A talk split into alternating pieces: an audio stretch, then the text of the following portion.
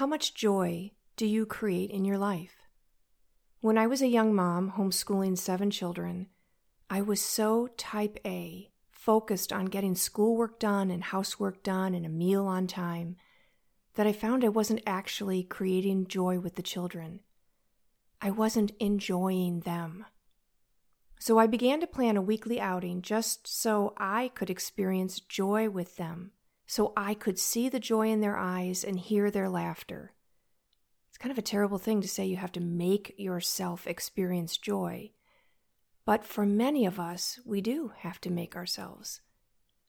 We might go to the park or the zoo or the museum or grab McDonald's for a picnic lunch. I would watch them run and climb on the playground hearing them laugh with each other, and it brought me immense joy. Joy that even now, many years later, brings up all kinds of beautiful emotions. We're all so busy. It doesn't matter if we're young or if we're old, we are busy. We have a busy life. We don't want to define our days as a series of things to do. Some people are naturally joy creators, it's just who they are. But for most of us, creating joy must be intentional. How much happier we'd be if we created a little joy each day. I think part of the problem with technology is that it's robbed us of joy in relationships.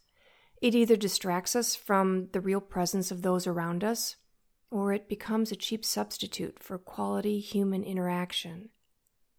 Have you stopped lately to just sit with a child and ask, hey, what's going on? Or ask them about what they dream their life will be?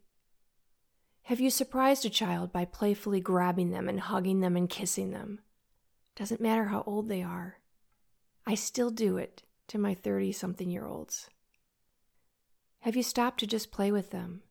Maybe not every day, but some days. I wish I had played more with my children. Have you created moments of joy with your husband? Maybe written him a quick note about how much you love him, or planned a night out. Maybe go bowling or miniature golf. Something fun. When was the last time you sent a card or note to someone just to brighten up their day? Here's the thing about creating joy the times we feel the most joy is when we do something for someone else that lights them up. Michael and I have begun a tradition with our grandchildren. When they turn six, instead of buying them a birthday present, we take them to do something fun or have them over for a sleepover where they can choose what they want for meals and what activity they want to do. We've been to a hockey game, horseback riding, and the theater to watch the musical productions of The Wizard of Oz and Aladdin. We've watched their movie choice, learned to sew, made some ceramic pieces, and been ice skating.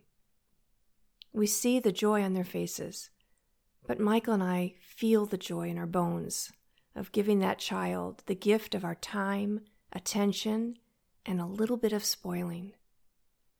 Take some time today, schedule it, write it down if that's what you need, to create joy today and every day.